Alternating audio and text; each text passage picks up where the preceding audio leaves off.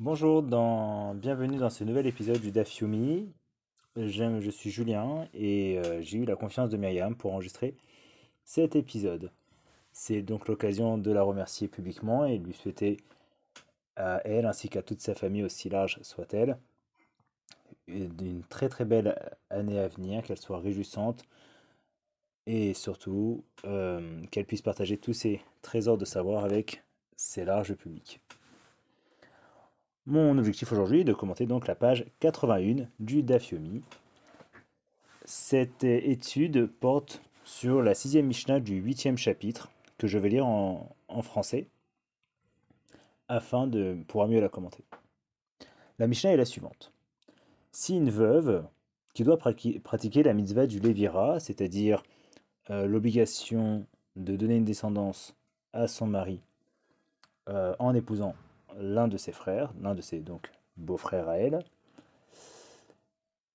euh, a déjà des biens en sa possession, reçus en héritage, qu'ils appartiennent avant le mariage ou pendant le mariage. Beth Shammai et Beth Hillel disent ensemble, libre à elle de donner ou de vendre.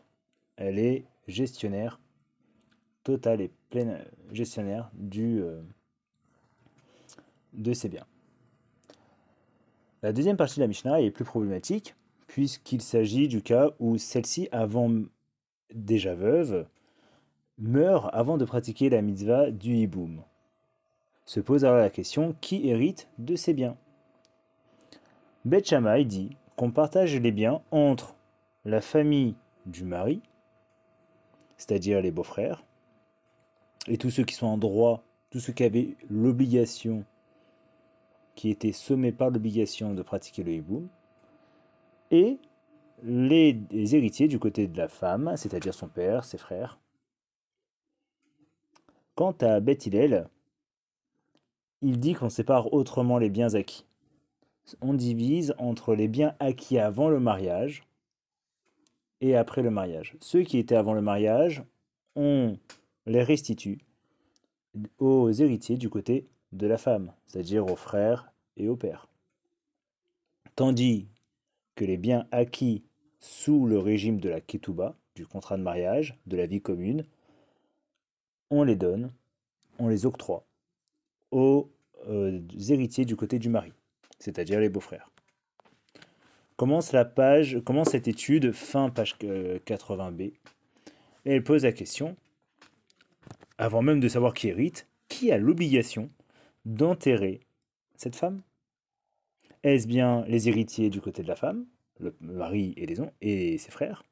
Ou bien est-ce de- les personnes soumises au hiboum, c'est-à-dire ici les beaux-frères? Deux avis donc s'opposent. Est-ce les héritiers du côté de la mère ou du côté du père?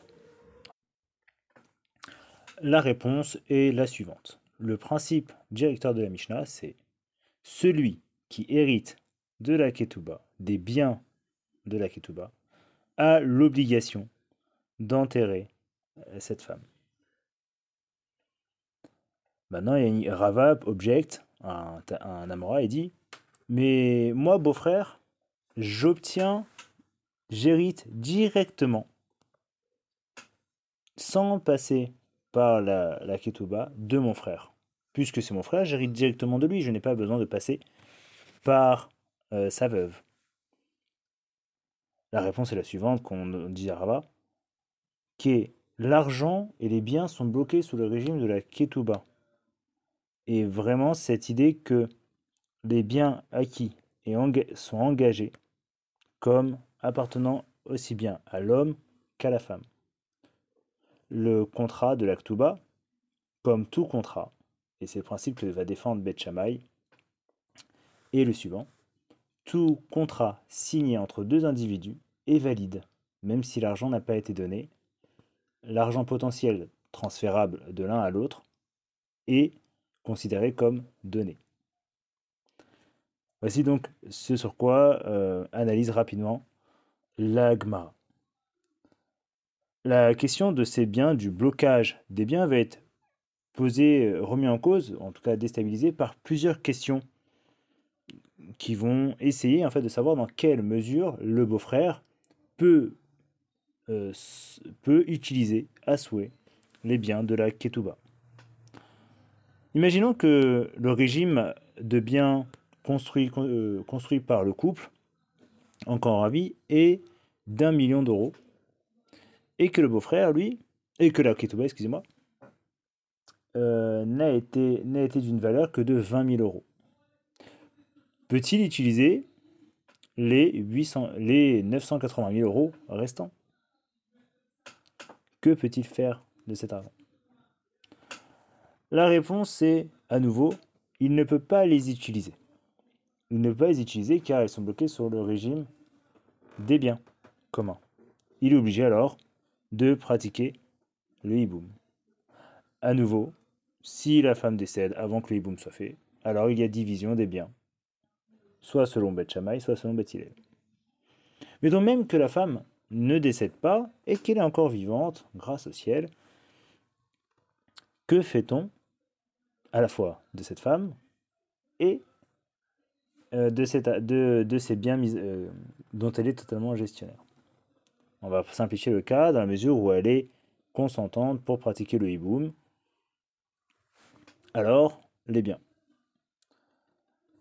L'argent de la Ktuba, ici, ne peut pas euh, ne peut être géré totalement par le beau-frère. Pour la raison suivante,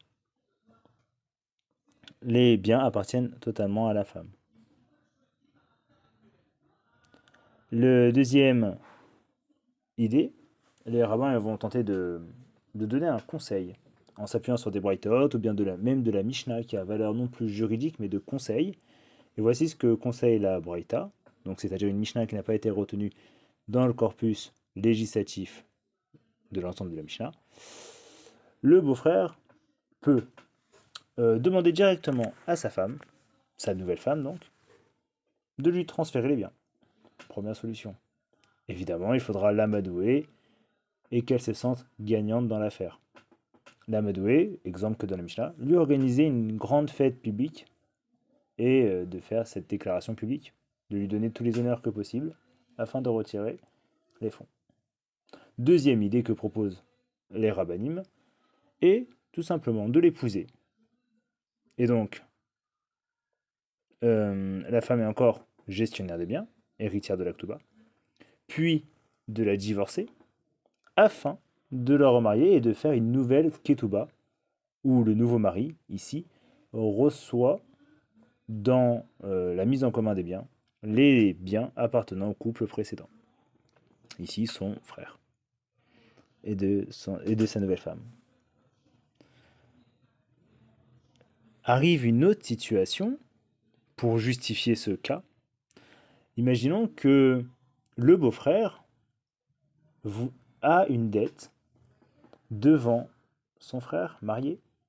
Le créancier, le frère, Réhouven meurt, laissant sa femme veuve. Est-ce que, le beau-frère, ayant fait la mise du boom, doit-il payer cette, sa dette, en sachant que la créance lui revient? De ce cas, deux avis euh, sont conseillés par l'Agmara.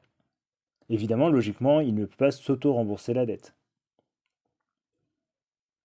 Mais certains rabbinim disent, dans la Gemara, qu'il doit acheter un terrain, qu'il doit investir l'argent qu'il aurait dû payer à son frère, et de percevoir les intérêts, les loyers de ce terrain. Mais le capital, lui, reste à sa femme. Cela, ce conseil, n'est pas forcément euh, applicable ou appliqué. Mon étude s'achève ici. Cependant, j'aimerais retenir un enseignement de cette page, c'est que les rabbins utilisent beaucoup la loi, non pas comme une obligation, une contrainte, mais comme euh, ayant une valeur de conseil. J'aimerais avec vous ça, réfléchir s'il est possible de généraliser ce principe. Exemple, la loi dit ne tue pas. Cinquième commandement. Ici, le conseil, ça serait de ne pas tuer. Ou bien, n'arrive pas à cette situation où tu dois tuer, où tu peux tuer. À l'inverse, dans une mitzvah positive, souviens-toi du jour du Shabbat.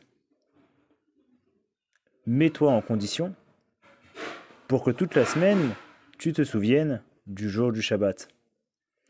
Vous voyez ainsi qu'en lisant les lois de manière à ce qu'elles conseillent de ne pas arriver à un état, ou au contraire de produire, d'arriver à une émotion, une, un état d'esprit, un conditionnement, les marges de manœuvre deviennent ainsi quasiment infinies.